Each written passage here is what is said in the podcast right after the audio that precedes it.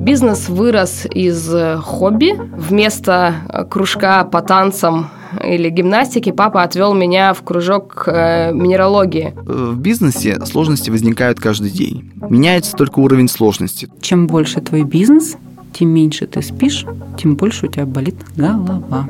Несмотря на то, что у меня не было опыта, меня не хотели брать э, в этот ресторан, я настоял на своем, э, говорю, мне нужно получить опыт, чтобы открыть ресторан, поэтому, ребята, я не хочу быть официантом, я буду поваром. С вами подкаст «Бизнес – это я». Подкаст Яндекс Бизнеса о малом предпринимательстве. Мы начинаем второй сезон и едем в регионы, чтобы узнать, как живет настоящий малый бизнес в России –